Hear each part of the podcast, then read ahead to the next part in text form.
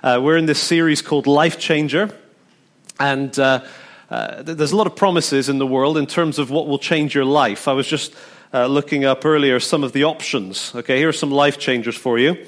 Uh, you can now get a waterproof notepad for your shower, which could be significant, a footrest hammock. So you can kind of lift your feet up under the desk and a little hammock, that's clever. An LED temperature tap. You've seen that? So if it's cold, then it's blue the water's kind of turned blue, and if it gets warmer, it progressively gets redder, which, you know, could be useful. A crisp bag resealer. We were, I was, Mike and I were at a church last Sunday, and the bag of crisps that, that was like each that we got was five times the size of an English bag of crisps. We needed a resealer for that one. Uh, hidden flask tie. This is one of my favorites for those of you that wear a tie to work. You can put a flask inside your tie with a little discreet straw. You can have a little drink while having the drink in your tie. I think that's a life changer. Um, what else? Hands free umbrella. That's really weird. I don't want to explain that. Um, light up slippers, especially for parents who have to go to children at night who play with Lego. All right, you want to stand on Lego barefoot, uh, only do that once. So light up slippers. And my favorite is the anti theft lunch bag. So it's like a little Ziploc bag, you put your sandwich in, but in the plastic, it's got this kind of moldy look. So no one's going to steal your lunch because it looks moldy. But you know that it isn't. I think that's quite clever. These are life changers, apparently. And we're doing this series, and, and I don't want to overstate things. Well, I kind of do. Jesus is better than those options. Okay, when we're talking about Jesus, we're talking about what the Bible says. It doesn't say to us, here's a little product that's going to make your life slightly more convenient. In fact, what Jesus says is, I have come that you may have life, life to the full, which is a pretty major promise. And so, as we're going through these first chapters of John's gospel, we're thinking about Jesus being a life changer. And, and if he's going to be the ultimate life changer, then it's not really about how we can get a little drink at work or how we can uh, make sure our food is still in the fridge come lunchtime. It's going to need to be much, much bigger than that. In fact, I was thinking about it, it kind of works in two directions. Uh, there's the, the part of us that looks back and we say, you know what, my life is, is heavy because of my past. Things that I've done, things that I've experienced, things that I shouldn't have done, the skeletons in the closet, the guilt that weighs me down, the shame, the regret, all of that stuff. If Jesus is really going to change my life, he's got to do something about that. About all the past and all the failure and all the falling short. I mean, let's face it, even before we bring God into the, the equation, just by our own standards, we fall short the things that we've set out to do for ourselves, our New Year's resolutions, our uh, turning over a new leaf, uh, this time I'll get it right, this marriage I'll make it work. And all those things where we set standards for ourselves, we fall short of those, don't we? And then you put a holy God into it and you sort of go, oh my goodness, I have fallen so far short. There's just so much failure, so much what the Bible calls sin, guilt, all of that mixed up in us. If Jesus is a life changer, he's got to deal with that. And at the same time as looking back, we look forward and say, well, my life could amount to something, but, but I'm inadequate. I, am not prepared. I'm not good enough. I, I don't have what it takes. I think all of us at some level will admit that we're kind of living life trying to hide the fact that we're not capable of really living life. You know, whether it's just the, the overwhelmed feeling that many of us live with every single day, just, oh, I'm inadequate for this. Or whether it's the, the bigger things of, uh, of challenges that we don't feel that we can face. And, and so we just hold back and we hold back and we kind of close down and we put on the mask and we pretend all is well. But that sense of guilt from the past, that sense of inadequacy for the future, uh, when someone says, I'm going to give you life to the full, we kind of say, go on then you've got a pretty big task ahead of you if you're going to give me life to the full because I'm not there and I, I need help desperately. And so the passage we're looking in is, is John chapter 1. If you want to grab a Bible, there's, there's a, a, a number of them. You might need to share with the person next to you or whatever. Uh, John chapter 1's in, on page 886. And I, I suppose the, the thing is, if we're going to say, okay, Jesus is the life changer, then, then we look back and we look forward and we say, okay, the task is great. The change that is needed is massive. And so, where do we look? The world will say, Look within. You ever heard that? Kind of the Oprah message. Just look within. You have everything that you need within you. And it only takes a few minutes of being realistic about life to realize that is absolute nonsense. I do not have within me what it takes to function for the next 10 minutes effectively. So that's not an answer. John's gospel tells us to look up. It tells us to look up to, to God, to who He is, to, to the reality of, of the Trinity, the Father and the Son, and the relationship that they have, and to say, look, that is where you should be looking.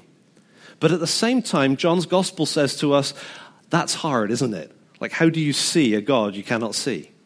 And so, as well as looking up, it says, look at Jesus. Because in Jesus, we have access to that God.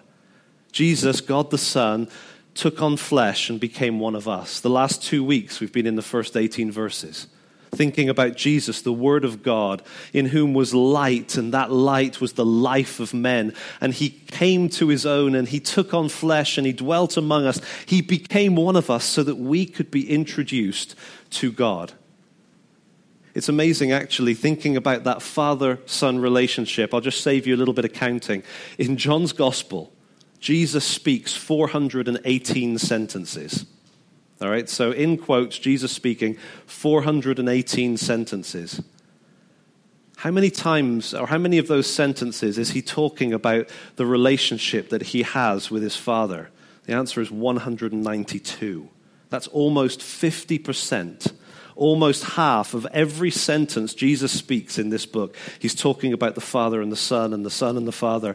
And what you find after a while is that you're drawn to that relationship. You, you find yourself kind of going, wow, there's something special there. There's, there's life there. And that is exactly where life is to be found. It's in that relationship, in that reality of who God is. And John's gospel, from beginning to end, is saying that Jesus makes that available to us. That's amazing. Isn't that astonishing that people like us, with our past, with our inadequacies, with all of the baggage that we carry around, are invited into the love relationship that is God the Trinity, Father and Son by the Spirit? And so let's look at uh, this passage. We're in chapter 1, verse 19. And the first 18 verses that have already been covered, I call, this is not a technical term, but I call that the smoke machine section. It's kind of like if there was a stage production of John's gospel, there would be smoke on the stage, and you would hear a voice explaining some things, and there'd be a couple of characters, but it wouldn't be quite clear yet. But then uh, you get to the end of that. Jesus hasn't been mentioned by name yet. It's all a little bit, ooh, interesting themes, ideas. And then the smoke clears, and characters walk onto the stage. We get to see real people kind of right in front of us if we're watching John's gospel. And the first character that strides out is this guy that was already mentioned, John the Baptist. And so, starting at verse 19, uh, let's just read down through to verse 28. I'll read, you, you follow along. So uh, it says, The testimony of John the Baptist. And this is the testimony of John when the Jews sent priests and Levites from Jerusalem to ask him, Who are you? He confessed, and he did not deny, but confessed, I am not the Christ. And they asked him, What then? Are you Elijah? He said, I am not. Are you the prophet? And he answered, No. So they said to him, Who are you? We need to give an answer to those who sent us. What do you say about yourself? He said, I am the voice of one crying out in the wilderness, Make straight the way of the Lord, as the prophet Isaiah said. Now, they had been sent from the Pharisees, that is, the, some of the religious leaders, and they asked him, Then why are you baptizing? If you are neither the Christ, nor Elijah, nor the prophet, John answered them, I baptize with water. But among you stands one you do not know, even he who comes after me the strap of whose sandal I am not worthy to untie. These things took place in Bethany across the Jordan where John was baptizing. So you can kind of imagine the scene, right? There's this guy called John who's a little bit strange in, in some ways, uh, dressed a little bit funny, probably a huge beard, and he's there in the river and he's preaching and he's proclaiming, and, and it's like, man, he's getting an audience. People were heading out. They were standing there and listening to him preach. They were drawn to his message. I mean, this was a significant moment. For the nation of Israel, they'd had about ooh, 400 years of just turmoil, of political changes, of wars, of battles, of all this stuff. But what they hadn't had was a man from God. For four centuries, no prophet, no angels, no kind of action that would kind of get them excited uh, spiritually, just nothing. And suddenly there's this guy preaching, and the crowds are flocking to hear him. And so the religious leaders say, We've got to figure out what's going on. So they sent some of their kind of low level workers down to the, the river, and they come up to John and they say basically two questions. First question Who are you? Now, I love John the Baptist. I mean, I, I'm, I think he's a little bit strange, but I do love his character because there's something about him where he is absolutely clear that his job is not to focus on himself. He's just consistent. We'll see that in these chapters over the next weeks. John the Baptist is all about Jesus. He's not like trying to get a following. He's not trying to build his, you know, kind of fan base or, uh, or any of that stuff. His Twitter feed was fairly low. There's not much going on with John. And, and, and yet, John had the potential in that moment to attract a huge crowd. And so when they came to him and said, Who are you? he could have been kind of vague. Oh, well, I'm from God. Oh, he's from God. You know, he could have, he could have fanned the flames of the hype. He could have built his celebrity for a few weeks. He could have, he could have become somebody. All the rumors would have spread if he had just, you know, you can say things without lying. You know, you can just sort of subtly say. He could have done that. He could have subtly hinted that he was something more than he was. And yet he said, bold and clear, just to the point, I am not the Christ. I know you're probably thinking it. You're anticipating the coming of the Christ, not me. And they were like, okay, so Elijah. Elijah was predicted to come before the Christ. So, so are you Elijah? No, I'm not. All right, then are you the prophet? They're getting a bit confused now, going back to Deuteronomy, which really is referring to the Messiah, the Christ. But he says, No, I'm not that either. And they're like, Okay, then who in the world are you? And his answer is to go back to the book of Isaiah and to quote this verse in Isaiah chapter 40, which is an amazing thing, really, because in Isaiah 40, God had just told the nation, this is 700 years ago, right, before Jesus, long time back. Isaiah had told the nation, or God had really told the nation, you're going to go into exile. You're going to be taken away. It's going to be a disaster, but don't panic because God is going to lead you home. And so there is going to be a voice crying in the wilderness prepare a path, prepare a highway. Bring the mountains down, raise the valleys up, make a straight path because God is going to lead the people home. And John points to that passage and he says, I'm a voice in the wilderness crying out, Make straight the highway, the path for the Lord.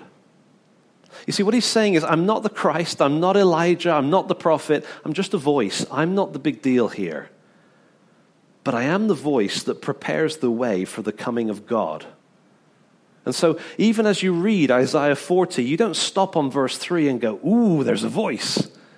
As you're reading through it, you go, There's a voice because God's coming. And by verse 5, you're thinking about the glory of God.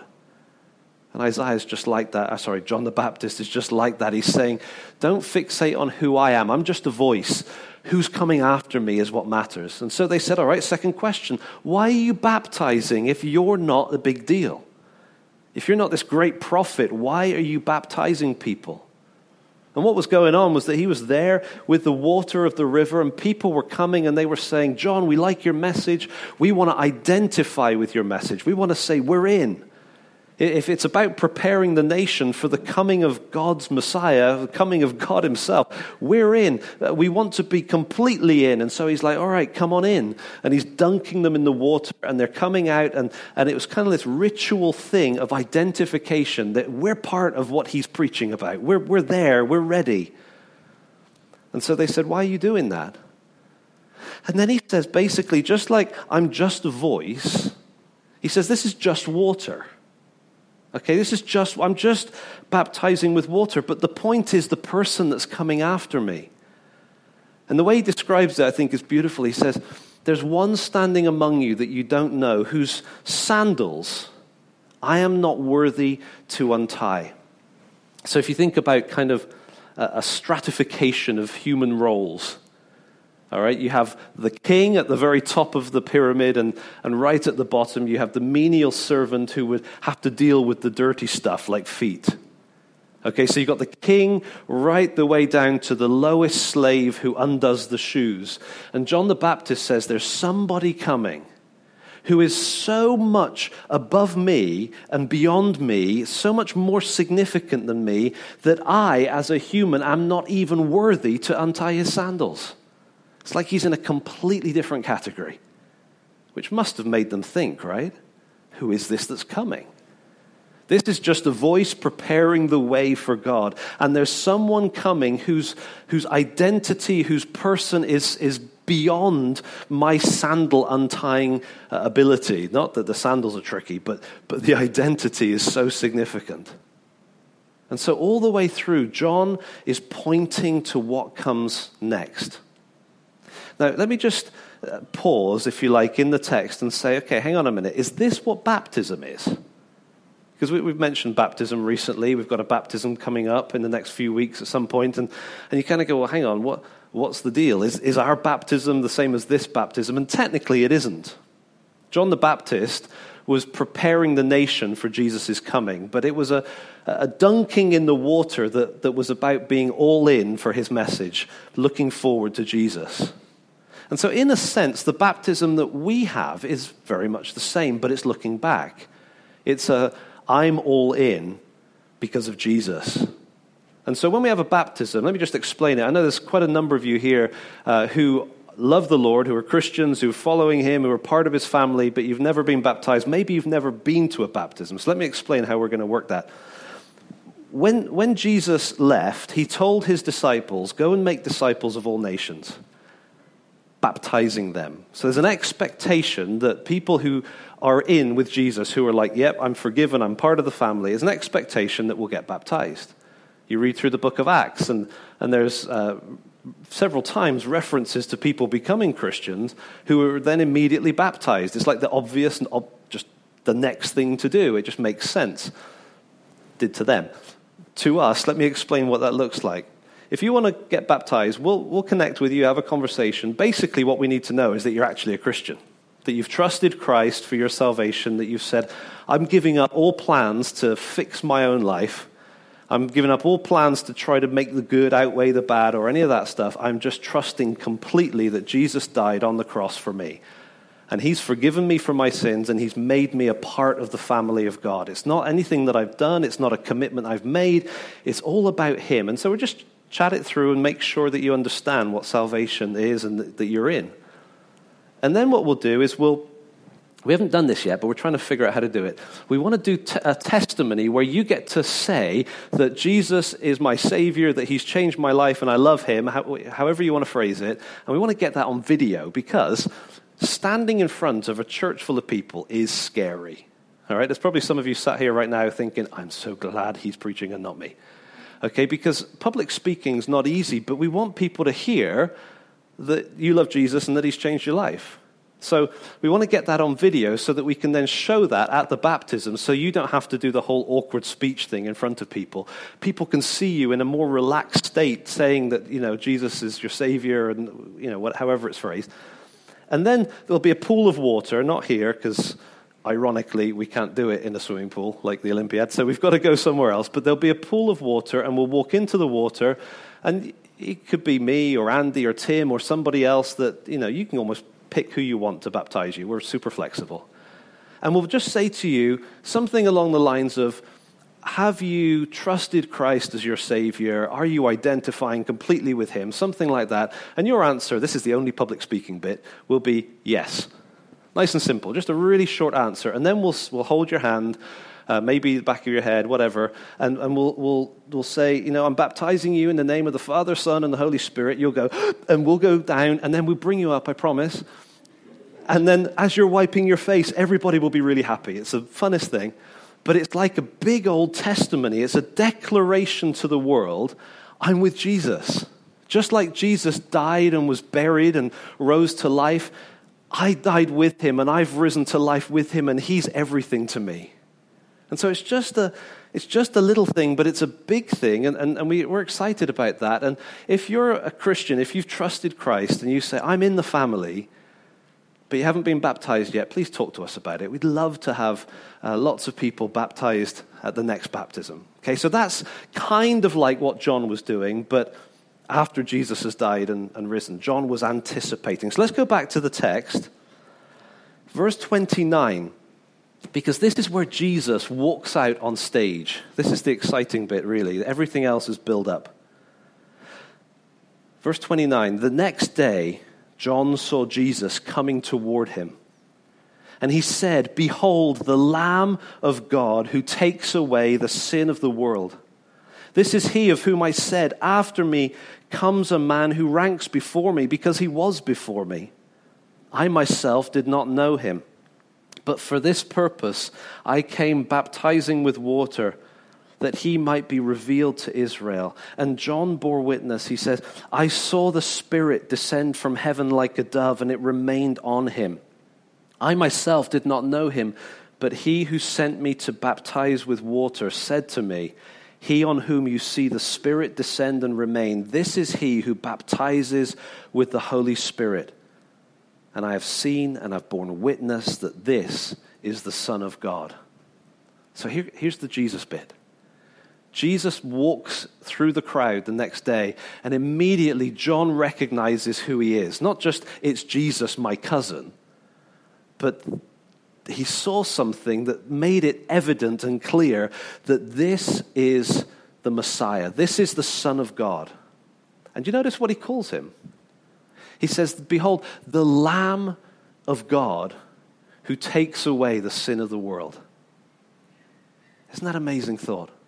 You see, the Old Testament, it's like 4,000 years of history, and that means millions and millions of killed lambs. All the sacrificial system that the Jews had, that God had set up for them to say, look, your sin is serious. When you mess up, when you, when you steal, when you commit adultery, when you do all these things, you know, and your life is just a mess, you bring a lamb and, and you hand it over and you say, God, would you forgive my sins because of the blood that this lamb is going to shed? And it's kind of horrible. It's the point of it. It's supposed to be horrible.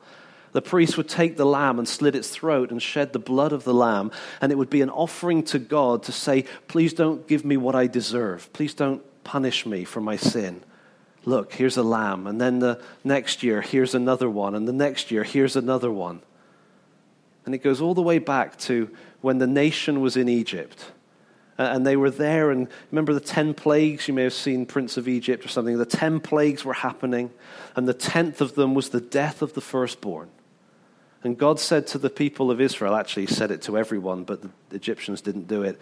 If you don't want your firstborn to die, then pick a lamb, the best perfect lamb you can, and watch it to make sure it's perfect and then you take the lamb and you kill it and you wipe its blood on the door. And when the destroyer comes over the nation, I'm going to guard you so that the destroyer can't touch your firstborn. And that became a part of the annual cycle for the Jews. Every Passover, they would take a lamb and they'd kill it and they'd eat it and they'd remember how God had stopped the destroyer from killing people. It's amazing that now Jesus was here and John was pointing to him and saying, Look, this is the Lamb of God who takes away the sin of the world. Just as God had protected their firstborn sons, he was going to give his firstborn son. To die a death he did not deserve to die, so that as his blood was poured out, it wasn't for his sin, but it was for your sins and for my sins, for not just sins, but sin, the whole deal, sin of the whole world. He's going to carry it away. Isn't that an amazing offer? Look at him, Jesus. This is a life changer because he takes away the sin of the world. Just, just take a moment to let that sink in. All those things you've done, thoughts you've had, words you've said, things you've failed to done, all the things you regret. That time when you took that thing from work and, and you knew it was stealing, but you took it all sin. That, that time when, when you said words and as you spoke them, you knew you were lying, you were deceiving, you were directing somebody away from the truth, but you followed through and you never were able to fix it because you can't fix these things. All sin, the thoughts that you've had about him or about her, the images that you've watched where you click and you know you shouldn't, and then you click some more, and before you know it, you've been just swimming in the filth. All sin. The time you got angry at your child or at your spouse or, or at a friend, and what came out of your mouth shocked you, let alone them. All sin. Those times where you were proud because you thought you'd handled yourself well, where you thought, God owes me now because I've been to church. All sin whether it's ugly, whether it's gross, whether it's huge, whether it's tiny, whether it's self righteous, whether it's, it's just so shocking that it's buried in a closet and you don't want it to ever come out. All sin. The hymn writer said, My bliss, my sin. Oh, the bliss of this glorious thought. My sin, not in part, but the whole, is nailed to the cross, and I bear it no more. Praise the Lord. Praise the Lord, oh my soul. Jesus is a life changer because he's the Lamb of God who takes away the sin of the world. Every sin that you've ever committed or ever will, ever thought about committing, ever dreamed of committing, every sin, all sin, dealt with. That's amazing, isn't it? fully, finally, freely, forever forgiven, all because of Jesus. Nothing we could do. We can never fix it. We can never outweigh the bad with the good because somehow the bad just remains there, doesn't it? We can never undo the damage we've done. We can never buy back the time that we've lost. All of those things we cannot do anything about, but Jesus is the Lamb of God who takes away the sin of the world. But that's not the only thing he does. That's the looking back stuff, if you like. That's the, the guilt and the heaviness within. But what about the emptiness? What about the inadequacy? What about the loneliness? What about the I can't live life to the full because I'm not somehow quite good enough? Notice what else it says that Jesus is going to do. As God is preparing John the Baptist he says, He on whom you see the Spirit descend and remain, this is he who baptizes with the Holy Spirit.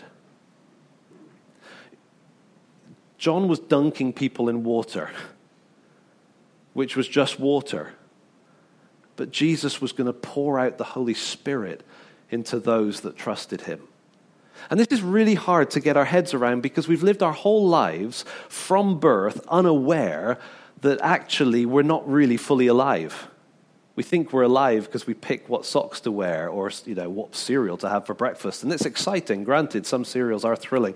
But, but that's not alive. Not alive when, when we were designed to be in that relationship that Jesus enjoyed with his Father. In John's gospel, it talks about Jesus saying, I in you, Father, and Father, you in me, and, and the love with which you loved me, and, and I love you, and I, I love the glory that you give me because you love me. And there's this beautiful description. Remember, almost half of the sentences of John's gospel are describing this relationship between the Father and the Son, which is bonded and united by the Spirit connecting them. And Jesus says, I've come to give you life to the full. He's come to give us the Holy Spirit. He's come to give us that relationship. In fact, in John 17, it says, This is life. Literally, this is eternal life, that they know you, the one true God, and Jesus Christ, whom you have sent. True life is to be brought into the relationship of God. And that's what the Spirit does. He, he pours out into our hearts the love of God. He reminds us, He whispers to us, He, he nudges us, and He shares with us constantly the fact that the, the Father loves us and Jesus has died for us. And, and He wants you to know that you could just, just talk to your Father. Just call Him Daddy. Just, just say, Hey, Dad, and just talk to Him. You can call Him Dad now. And the Spirit does this within us, empowering us to speak for Jesus and to live for Him. All that we read about later in the book of Acts about the Holy Spirit, Jesus came to make that possible. And so we've got no I'm inadequate excuse. As believers, even though we don't realize it, those of us that have trusted Christ, we've got the Holy Spirit. And gradually through this life, we learn what that is. And when we step into eternity, it's going to be like, whoa, I had no idea. It's going to be like that caterpillar that goes into the cocoon and then comes out with wings. Wow, didn't see that one coming knowing Jesus, having our past dealt with, our sin taken away, completely wiped clean, no record of it, having that completely gone, and then to have that relationship with God by the Spirit, that's like going from being a caterpillar to being a butterfly. We discover that we can fly. Not literally, not yet, but we discover what we were intended to be. And it's all wrapped up in Jesus. He's the one that's come to be the Lamb of God to take away the sin of the world. He's the one that's come to, to dunk you in the Holy Spirit, to give the Spirit of God to you so you can enjoy relationship with Him. But I want you to notice one more thing before we finish. Here's John the Baptist, who actually is a significant person. Okay, he's, he's a, a heavyweight, if you like, among humans, according to Jesus in another passage. But here, Notice what it says in verse 31 I myself did not know him. Then in verse 33, I myself did not know him. Jesus to look at was incredibly normal. Just looked like a normal Jewish man. Normal shaped nose, normal height, normal hair, normal physique. He just looked completely normal. And John the Baptist, his cousin, said, I didn't know him. God revealed it to me who he was. And actually, all of us here who do know him would say, I would never have got there on my own. God revealed it to me, too. And maybe there's some of you here today who go, Actually, I don't know that yet. I'm not convinced. What I'd encourage you to do is read through John's gospel. Just read it, and, and, and you don't need us to explain things, although we're happy to answer questions, but just read it and ask God to show you who Jesus is. He would love to. He'd be delighted to convince your heart of who Jesus is. Because it's not something that we work out, it's not something we achieve, it's something He does for us. And our prayer as a church, as a community of His people, is that he would continue to reveal more and more of who Jesus is the Lamb of God who takes away the sin of the world, the, the one who baptizes us in the Holy Spirit, the one who deals with all the past and equips us in every way for the future, the life to the full, all of that. He, he wants to help us to know him more. And our prayer is that as we come to know him more and more and more, that we would be like John the Baptist, able to go out in our workplace, among our friends, among our neighbors, and just point people to Jesus. Not that we're anything special, because we're not. We're just a witness. We're just pointing to Him through our baptism, just pointing to Him through our conversation, just pointing to Him because Jesus is the life changer. He came to change your life, not like a little footrest hammock and some light up slippers, but to deal with all the depth of all the heavy stuff within and to give you the Spirit of God to bring you into life as it was intended to be. Let's pray, and then I'm going to explain communion uh, to us. Father, I just want to say thank you so much for this section of John's Gospel that we've read. We thank you that it points us to Jesus. And we thank you that Jesus is the life changer. And we thank you that, that we can look towards him as we read this and we can think about all of the baggage in our lives, all of the inadequacy, all of the, uh, the emptiness, all of the loneliness, all of the lack that we're so aware of.